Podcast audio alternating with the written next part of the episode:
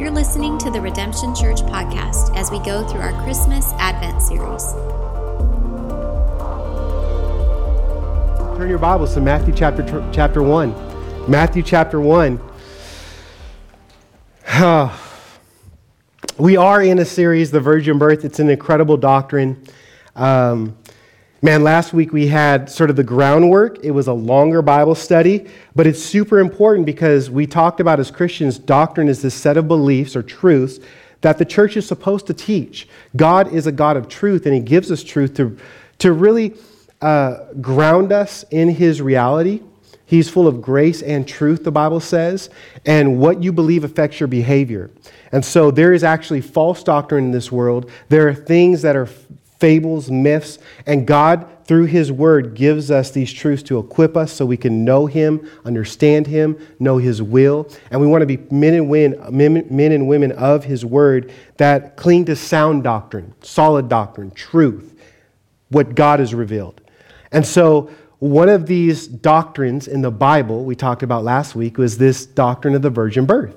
This is found, and we talk about and sing about it but yet, it's so important. And more accurately, we call this the virginal conception. It's the doctrine that the virgin birth is of Mary, who was a virgin, conceived Jesus by the power of the Holy Spirit.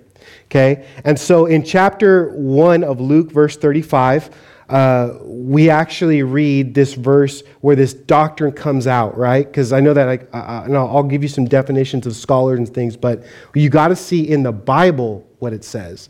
Uh, Luke chapter 1, verse 35, it says, The Holy Spirit will come upon you, speaking to Mary, okay, and the power of the Most High will overshadow you. Therefore, the child will be born, will be called holy, special, separate, uh, uh, set apart, the Son of God. Uh, therefore, because of this coming upon, this conception, uh, the child that will be born will be called holy, the Son of God. Uh, let me give you a definition from a commentator. He's actually uh, wrote this great book from the Gospel Coalition, Brandon um, Crowe. He's also uh, a Western Theological Seminary professor. He said this doctrine teaches that Jesus Christ was born apart from natural progress of uh, procreation, but was supernaturally conceived in the womb of the Virgin Mary by the power of the Holy Spirit and born of her without sin. So the virginal birth is this means by which the eternal Son of God became incarnate as fully human. God, Jesus is fully God, fully man. And the virgin birth tells us this and shows us this that God displayed his power through this doctrine. It's so significant, we talked about, that Pastor Robin, who teaches at Lakewood Christian School, uh, both of our daughters are in his ninth grade class of doctrine. It's a top five issue for us as Christians. It's in the Apostles' Creed, it's super important, and yet many people don't understand the implications of this important doctrine. So I was like, listen, over Christmas, in the Christmas story, it's all over the place. And we're going to look at another passage, Matthew chapter 1, where it talks about the virgin birth. And so, what are the implications of that? Uh, last week we talked about it displays God's power, the power of God. This week, I want to talk to you about it, how it displays the plan of God. That there was purpose in the virgin birth, and it displayed his plan. It encourages us to trust how God works, and there was a point where Jesus had to be fully God and fully man to actually bring salvation to you and I. And so, what I want to do is like we always do read Matthew chapter uh, 1, 18 through 25, the text, and then we will get right into it studying uh, as we pray. So, read with me in verse 18 through 25. This is another passage in another gospel. I know that the screen, the words on the screen might be a little small, but y'all got smartphones and Bibles. You can read. Uh, and if you don't have a Bible, we have a free gift for you. Merry Christmas. There are Bibles in our connection table. You can feel free to grab one. We'd love to give you one. It says this Now, the birth of Jesus Christ took place in this way. When his mother Mary had been betrothed, betrothed to Joseph before they came together, she was found to be with child from the Holy Spirit. There it is again. And her husband Joseph, being a just man and unwilling to put her to shame, resolved to divorce her quickly. But as he considered these things, behold, an angel of the Lord appeared to him in a dream, saying, Joseph, son of David, do not fear to take Mary as your wife, for that which is conceived in her is from the Holy Spirit. She will bear a son, and you shall call his name Jesus, for he will save his people from their sins. All this took place to fulfill what the Lord had spoken by the prophets. Behold, the virgin shall conceive and bear a son, and they shall call his name Emmanuel. And he gives this definition, which means God with us. When Joseph woke from the dream, he did as the angel of the Lord commanded him. He took his wife, but knew her not until she had given birth to a son, and he called his name Jesus. Let's pray and let's ask the Spirit to speak to us again. Father, we thank you so much that we can be a house of prayer. We ask once again for a need that we need. Uh, we need, Lord, for you to minister to us and lift up Jesus in this place, Spirit. We need for you, Spirit, to teach and to impart revelation and give empowering and help us to, uh, Lord, walk from faith to faith and um, grow in our walk with you, Jesus. So I just pray, God, that, that the seed of your word would land in good soil, that, that it would multiply, that you would do something special in our minds and our hearts. We know spiritual warfare is one of the mind, where we are to take every thought captive to the obedience of Christ. Help us not to just to be listeners, but doers of your word. And as we learn these implications of who you are, God, through the scriptures and through your truth, that we would apply it into our lives, that our belief would affect our behavior, that our faith would have works, and that you be glorified through our bodies as we practice these things out. So may this be equipping time. May we understand this doctrine once again, and may we trust in your plan that you have a good plan and that you're moving within our family, uh, within our uh, body, Lord, here and even tonight. I just thank you, God, for your grace. We ask this in your name, Jesus. And everyone said, Amen. Amen. Well, verse 18 says, Now the birth of Jesus Christ took place in this way. Uh, the first thing I want to establish through this doctrine and what we did last week a lot is just acknowledge the fact we came to the conclusion that the virgin birth is real. It's real. It's something you can't skirt around. This is now the second passage of a different gospel talking about this specific doctrine. Not only the Apostle Luke, as we looked at last week, taught this, but now Matthew is giving us this truth as well. In verse 18, it says, Before they came together, came together intimately, sexually. She was found to be with a child from the Holy Spirit. Mary was a virgin. And just in case you think, well, maybe it didn't say that, actually, Matthew gives a slant now of Joseph's take on the story because his implications of what he's going to do now suggest he even thought this. If you notice the text and you read the version of the story, Joseph now is actually going to resolve to divorce her quickly because they were uh, to be engaged, betrothed. It was like they were married, but they didn't cons- consummate their marriage. And now Mary is pregnant, and he literally goes to the thought Mary cheated on me. Because this is how you have babies, people, right? So he goes to that thought, and in the text, it says, but he's a just man. He doesn't want to punish her. He's disappointed. He wants to resolve this quietly. But then the angel, an angel of the Lord appears. We know angel the Gabriel came to Mary, spoke to her about this. Now an angel is going to Joseph in a dream and says in the text, Do not fear to take Mary as your wife. Why would he fear? Because of the disgrace, because of the shame, because of what people would think, because of this baby. But he says, For that which is conceived in her, this baby, is from the Holy Spirit. Verse 20 again reiterates this is real. So Joseph, he wakes up from this dream. He takes Mary to be his wife, verse 25. It says, but knew her not. Knew her not, meaning they didn't have sexual relations until she had given birth to a son, and he called him Jesus. Again, it's reiterating that he didn't have sexual relations with Mary until after she conceived, which again debunks this doctrine or teaching that Mary was a perpetual virgin. We know that Jesus actually had siblings in the Gospels. They came to him. One of them would even be converted, write a book of the Bible. So we know this doctrine of the virgin birth is real, it's clearly taught. And last week, when we talked about this doctrine, this is something either you believe and accept or you reject. And if you believe in this miracle, then you have to believe in the God of miracles. The God that displays power, that is powerful and works in this way. And this is why it leads to a top five list. This is why it's so important to understand doctrine and these key things in Orthodox Christianity that are so important that you would say a hill you would die on. And tonight we're going to see how it displays the plan of God. Now, I have another top five list for you. See if you can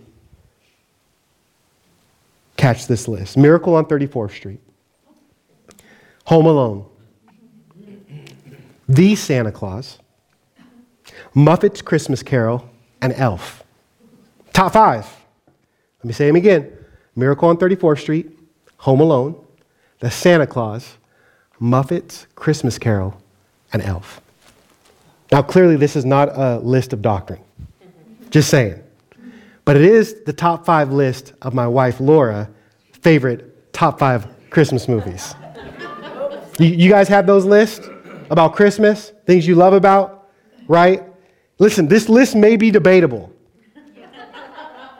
It, it may, be, it may be debatable.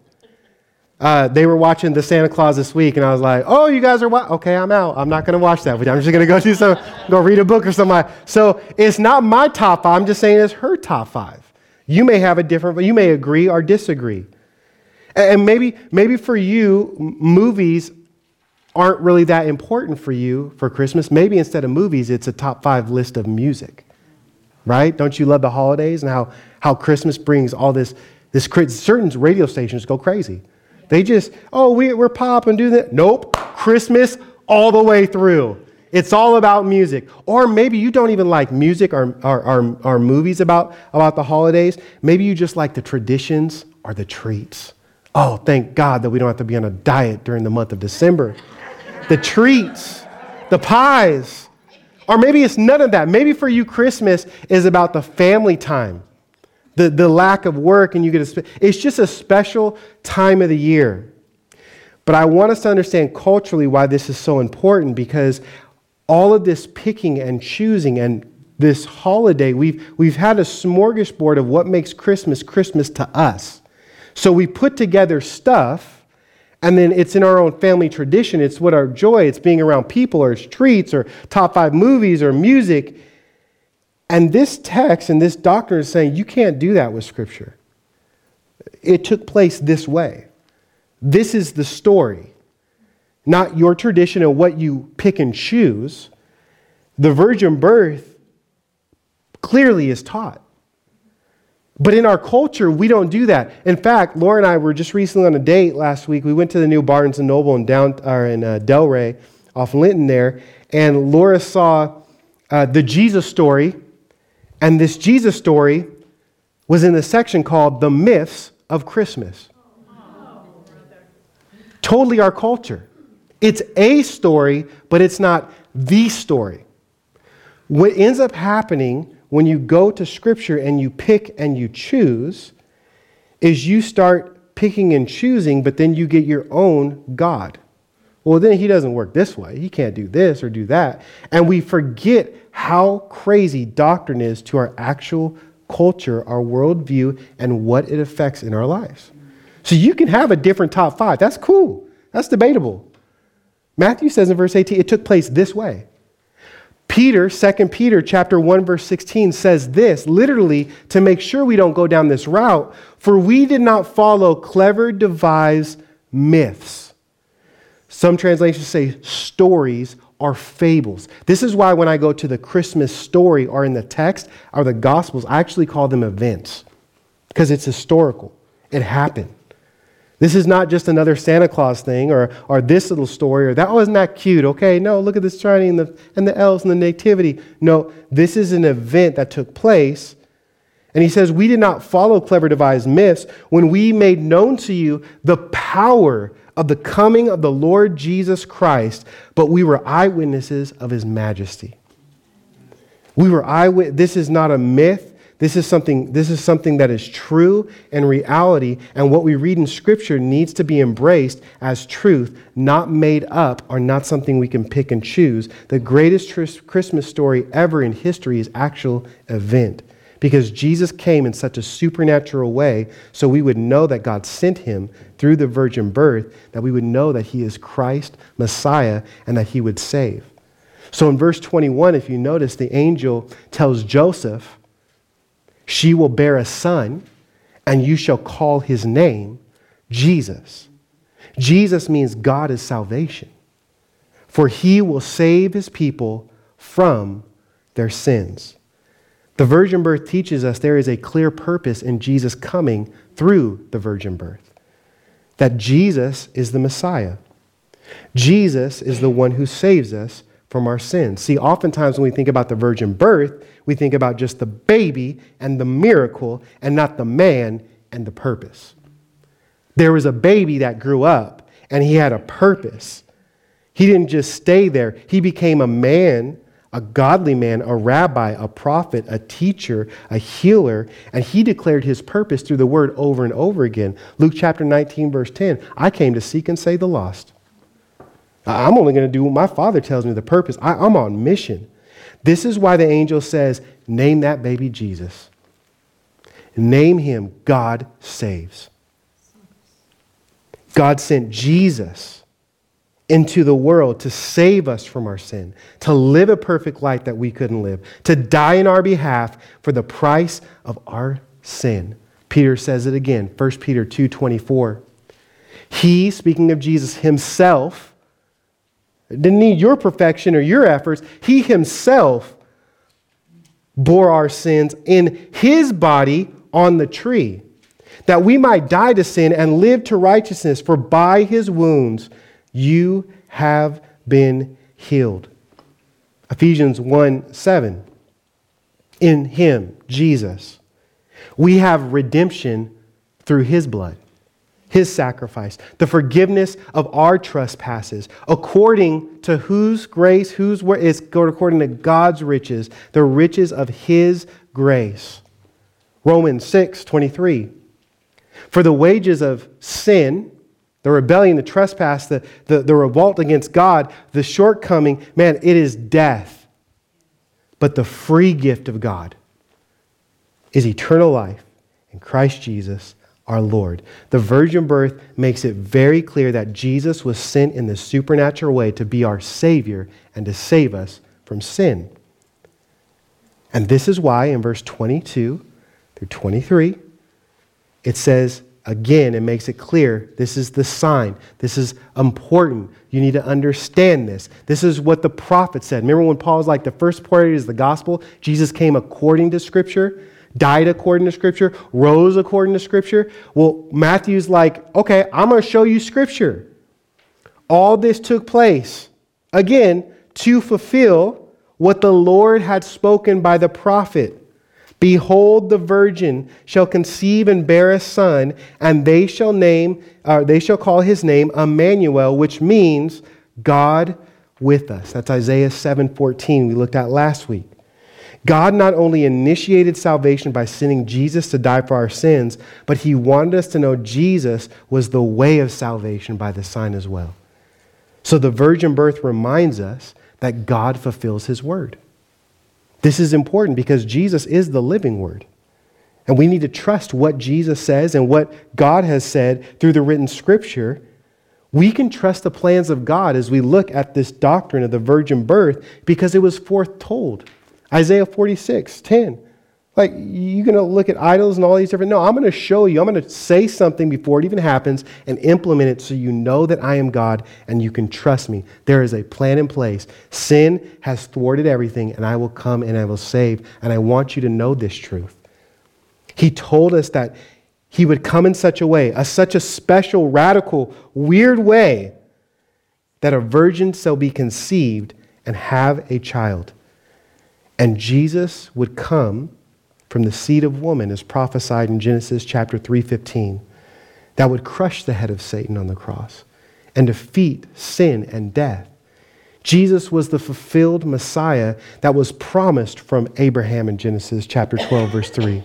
Promised again in Genesis chapter 26 to Abraham and blessed the nations. Or as Galatians 3:16 says, now the promises were made to Abraham and to his offspring. It does not say to the offsprings, referring to one. Paul literally says, it says to your offspring, who is the Christ. He is the promised one through this special act. I want you to see the Father's heart in the virgin birth, wanting to specifically show us that He cares for us in such a way that He's giving us ample amount of signs so we can trust Him, so we can know Him, and He's using His power to listen to this, display to us His love. He's about to do something impossible. In Luke, he says, Well, nothing's impossible with me. And He's using His authority and power so that we would actually know Him because He loves us that much. He wants us to know Jesus, to be saved through him and his work on the cross, not in our own efforts. God was fulfilling his word. We could trust his word through the virgin birth, and Matthew is highlighting this. And he says it took place this way, guys. In fact, Matthew, if you read the Gospel of Matthew, every gospel has a certain bent. Matthew is one of the favorite, uh, he has a sort of the Jewish audience in mind who knows Scripture, and he has a favorite line in Matthew, as is it is written. He'll go back over throughout the Gospel of Matthew as it is written. God said this, and look at Jesus doing this. God said this, and look at that. This is why Jesus is doing this. And he'll link those two together because he wants you, and he starts immediately with the virgin birth. He starts, a matter of fact, in Matthew chapter 1, if you just look in your Bible before that, he starts with this boring book of genealogy. It's the book of genealogy. Oh man, it's, uh, the chapter one is the best part because you can get by genealogy real quick. Look, I just read a whole chapter of the Bible. Oh, that's amazing. I don't know anything about it. But genealogy, if you notice, Matthew 1 1 starts with the genealogy of Jesus Christ, that he gives us the lineage of King David. He gives us the lineage of Abraham. Why? Because we know prophecy, how the Messiah would come through Abraham, how the Messiah would come through David. Matthew is proving to us that we can trust God, we can trust Jesus, and the one that God sent to fulfill his plan of salvation. Because Jesus wasn't just a good person, he just wasn't a teacher, or a prophet, or a healer. He was God with us. Emmanuel. That's what the virgin birth tells. God in flesh. The text says, God with us. Therefore, because of this, Luke said, because of the virgin birth, because the Holy Spirit will come upon her and he will be overshadowed with the Holy Spirit, the child will be born, will be called holy, separate, special. He'll be called the Son of God. The Son of God. This term, the Son of God, is in the nature of God. You see, when we think of Son of God, if we thought Son of Daniel, you think Jeremiah. If you think Son of Robin, you think Liam. Okay? This is not how this term is phrased. It's in the state of inequality or the same nature of God. Another way of saying it is He will be God, He will be the essence of God. I have this slide up here, God in flesh. I want to read you these verses because this is something, another doctrine that it gets attacked over and over again about the deity of Jesus. This is very clear and very taught, and it's the significance of Jesus having a virgin birth is he has the nature of God and the nature of man in one. God with us.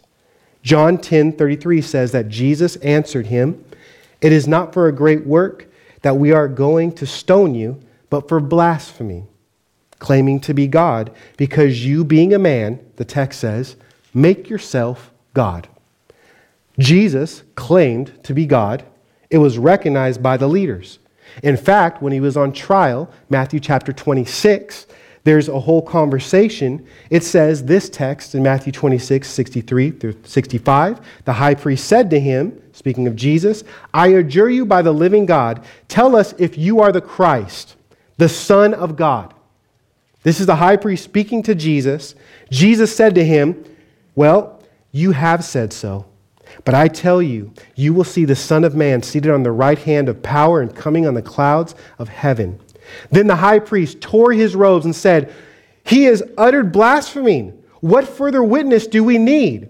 You have no, uh, you have no now heard blasphemy. They claim that Jesus to be God. He, he's recognized, he's saying it. If you say that Jesus never claimed to be God, you've never read the Bible. Jesus taught that he was God. Other examples, John 8 58. Truly, truly, I say to you, before Abraham was, I am. Yahweh. We just studied Exodus. I am that I am. He said, I, I am. I'm Yahweh. I'm God. John 10 30.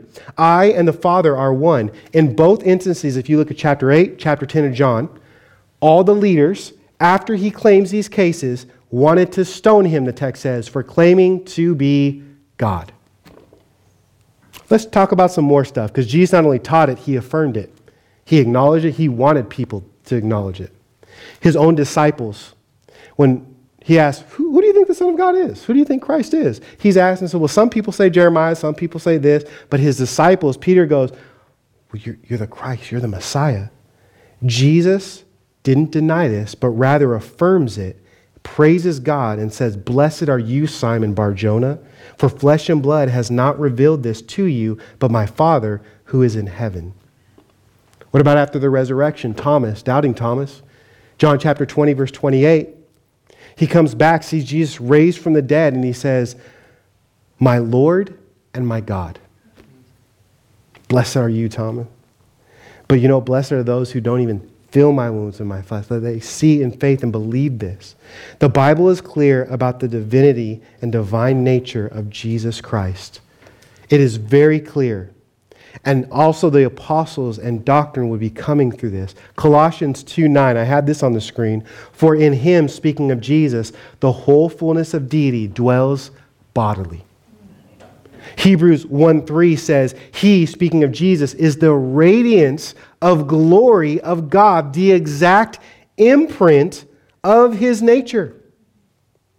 Luke chapter 1, therefore, because of the virgin birth, this child will be called holy the Son of God. You see, the virgin birth shows us that Jesus is fully man and fully God. This was a part of God's plan. Being a part of the Trinity, another doctrine that God is one God in three persons the Father, Son, and the Holy Spirit. The Son, Jesus, took on human flesh at a particular point in time, and this is known as the incarnation of Christ. Incarnation of God, God with us. Let me give you some commentary on this. One commentary said, Our Savior is not only a man, but he is the divine Son of God. He is equally the God man, the only one who can accomplish salvation, for he is Emmanuel, God with us. Matthew 1 23. Another commentator said, The virgin birth is important in that it preserves the truth that Jesus is fully God and fully man at the same time. His physical body had uh, his physical body he received from Mary, but his eternal, holy nature was his from all eternity past. John 6 69. Joseph the carpenter did not pass on his sinful nature to Jesus for the simple reason that Joseph was not the father. Jesus had no sin nature. Hebrews 7:26. Now, this is important to understand. Let's dive a little deeper into it. Jesus, the virgin birth shows that Jesus did not have a sin nature or sin. He did not have a sin nature or sin. You see, Jesus lived a human life, but did not possess a sin nature as all humanity does, as you and I do. Now, why is this? Well, sin entered the world through Adam, and Adam's sin nature has been transferred to every baby in this world except Jesus. And it sort of seems like, wait, what are you talking about? That's right, my friends. Romans chapter 5 is a significant chapter on this. Romans 5:12 says this. Therefore, because of this, just as sin came into the world through one man, our first father Adam, right? He had the choice, he failed. He fell short. That's what sin is. You're falling short. Uh, that death came through sin. And so death spread to all men because all sin. Do you ever wonder why the world is so broken? Why it's so jacked up? It's because of sin and sin nature. This is not God's first plan. This is not the plan of God. This is the plan of brokenness of sin, of Adam falling and sin causing death in our world. And that sin has been transferred from one generation to another generation. Our first father, Adam, sinned, and now we are in this world. But because Jesus did not have a human father, he did not inherit a sin nature. He possessed a divine nature from his heavenly father. And although he was tempted, he was without sin, the Bible says. He didn't sin, Hebrews 2 14 through, 14 through 18, or Hebrews 4 through 15. This is significant because Jesus met all the requirements of a holy God as a holy sacrifice and the work that he would do on the cross. And so on the cross of Christ, there was a great exchange as Christ shed his blood for our sin and this was a part of God's plan. Now, you may know these verses, but in context of the virgin birth, in context of what Jesus did on the cross, listen to and think about Adam and how we inherit something from Adam, but how we inherit something from Jesus. 2 Corinthians 5:21 says this: For our sake, he, speaking of God the Father, made him, speaking of Jesus, the Son of God, who knew no sin he was sinless. So that uh, in him, Jesus, we might become the righteousness of God. Or listen to Hebrews chapter 10, verse 14. It says it this way For by a single offering, he, speaking of Jesus, has perfected all time those who are being sanctified. You see, through the miracle of the virgin virginal conception, Jesus remained qualified to be our Savior, to be perfect, to be a sacrifice for our sins. And Paul calls Jesus the second Adam. Jesus creates a new humanity. He makes people spiritually alive. He's going to come and rule and reign. There's going to be a different garden, a different trajectory of history. Because in Him, just as we were imputed sin through Adam, we can be imputed righteousness through the second Adam. Romans chapter 5, verse 17 through 19. It says, For if because of one man's trespass, speaking of Adam, death reigned through one man, much more will those who receive the abundance of grace and free gift of righteousness reign in the life through one man, Jesus Christ. Therefore, as one trespass led to condemnation, speaking of Adam, for all man, so one act of righteousness leads to justification, declared righteous, and life for all men. For as by one man's disobedience the many were sinners, Adam, so by one man's obedience, Jesus, the many will be made righteous.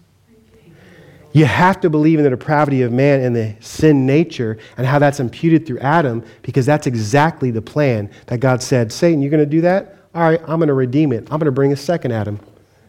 You're going to see that, that the seed of the woman, I'm going to come under the law and actually despise and just trick you and, and, and despise you, Satan, and defeat you to your own game. I'm going to live a perfect life they couldn't live because I am a greater Adam. Jesus is declared the greater Adam. He requires, God required a perfect sacrifice, and he obeyed that perfectly. He was sinless. So, just as we are imputed sin through Adam and his disobedience, we can now be imputed righteousness through Jesus and his obedience. You may say, well, that's not fair. I'm just born a sinner. Yes, you are. You're not only born a sinner, but then you actually sin. You see that? You're not only born, but then you actually sin you're doomed. You need the mercy of God. Because the wage of sin is death. You are spiritually dead. And it has nothing to do with you. You may say that's not, that's, not, that's not fair. It's not. But grace is greater than our sin. And the reason why you're saved is has nothing to do with you either. Because you are saved not by your obedience and your behavior, because Jesus didn't have a sin nature and he didn't sin. So he can impute his righteousness to you. He could bear that weight for you. And so it's not based off of you, because it's not about you. It's God's plan. And He's saying, I'm going to do something greater than you because you can't save yourself. So I'm going to send one so you know exactly my plan. It is not based off of your behavior, it's based off of grace. And through the virgin birth, we see the second Adam. Why did Jesus do this? Why, did, why was this, this unusual virgin birth happening? To display the power of God, but also to display the wisdom and the plan of God. Because in God's wisdom, He knew that we would fall short every time, even in our own best efforts. But God is with us. He didn't abandon us. He used his power and he gave salvation to mankind. You see, just like he had prophecy, Isaiah chapter 9, verse 6, this is another familiar Christmas verse. For unto us a child is born, for to us a son is given. This is something that's born and given to us, not something we earn or deserve. And the government shall be upon his shoulders, and his name shall be called Wonderful Counselor, Mighty God, Everlasting Father, and Prince of Peace. The virgin birth shows us that the child was born and the son was given and was a part of God's perfect plan, that Jesus is God's plan for salvation, not our own efforts. What do you do with gift and grace you receive? You don't earn, the virgin will conceive, Matthew says, verse 23, and will give birth to a son. And they will call him Emmanuel, which means God with us. God's word helped Joseph understand God's plan in this moment the plan to save. And the same is true with us. The same is true with us. Although this was hard to accept and understand, God spoke to the issue, and Joseph had to trust God for his crazy plan. Verse 24 and 25, read it again. You heard all this stuff. It tells us that he did as the angel of the Lord commanded. He took his wife, but knew her not until she had given birth to a son. And what did he do? He called that baby Jesus. He obeyed. Listen, the Bible teaches that we are blessed when we embrace God's plan in our life. We are blessed when we obey the word of God. Even when we don't understand it, even when it's at the realm, at the realm of impossibility and doesn't make sense to us in our finite minds. The Bible says that God's ways are higher than our ways. His thoughts are higher than our thoughts, but it comes down and it bears good soil. And both Joseph and Mary they obeyed and followed the Lord's plan, and they were blessed to be able to raise this son and have Jesus close, intimately with them in their lives. When you obey God and His Word, you are blessed to actually have Jesus close, intimately with you, and He walks with you. It's an incredible blessing. I don't know about you, but Robin talked John 10:10, 10, 10, that abundant life. My life has been so blessed as I've received the word of God and his plan for my life and his calling. We prayed for John and Laura about just, they're just going out and just trying to follow God's will. You'll be so blessed. Guys, we're blessed when we obey the word of God and embrace the word of God. We don't always have to understand, we have to obey. This is what the virgin birth tells us. There will be blessings for us as well when we obey his plan and his word. And there are so many blessings when we embrace his plan. The virgin birth reminds us of that, that the plan of God is good. And Jesus, the second Adam, is enough. Amen? Amen? Let's pray. Jesus, we thank you so much for this doctrine. Again, we praise you, we bless you. Lord, it's right there in the text, but yet sometimes it just blows our mind from your wisdom. So we want to celebrate, Lord, in this Christmas season, this Advent season, that now you not only came, but you're coming again. Lord, you died, but then you rose again, proving, giving us another sign that you are true to your word, that you are King of kings, Lord of lords. And we want to surrender to you, we want to acknowledge that, and we want to acknowledge your grace. That's why you implemented communion, God. Say, when you gather together, remember it's about your grace, not our own efforts. And so, Lord, would you just do something in our hearts to know that you are with us? You didn't abandon us or leave us as orphans. You gave us the Spirit. Lord, in the, in the depravity of man, in, the, in the, the world that we live in, Lord, you are here, you are now, you care about the brokenhearted, you comfort us. And so we just need you, Lord. We thank you, God, for this truth. We pray that we would respond. We pray we would go deep into our souls. This doctrine, this grace, this truth, that you be glorified as we embrace your plan for our lives. Continue to speak to us as we continue to go to your word. Continue to look at this story. It's not a myth, it's not a fable. This event happened, and Lord, you will return one day. It's not a myth, it's not a fable. You're going to give us resurrected bodies, just as Jesus had a resurrected body. We thank you, God, that you even would give us a sign because you love us. May we embrace that love today. Amen. This is Pastor Daniel Williams with Redemption Church. Thank you so much for listening to this message. You can subscribe to this podcast via iTunes, Google Play, or YouTube so you never miss a message. The mission of Redemption Church is to pursue and to proclaim Jesus, and we would love to have you partner with us. Feel free to share these messages with your family and friends. And also, if you'd like to donate to the ministry, go to redemptiondb.com. God bless you.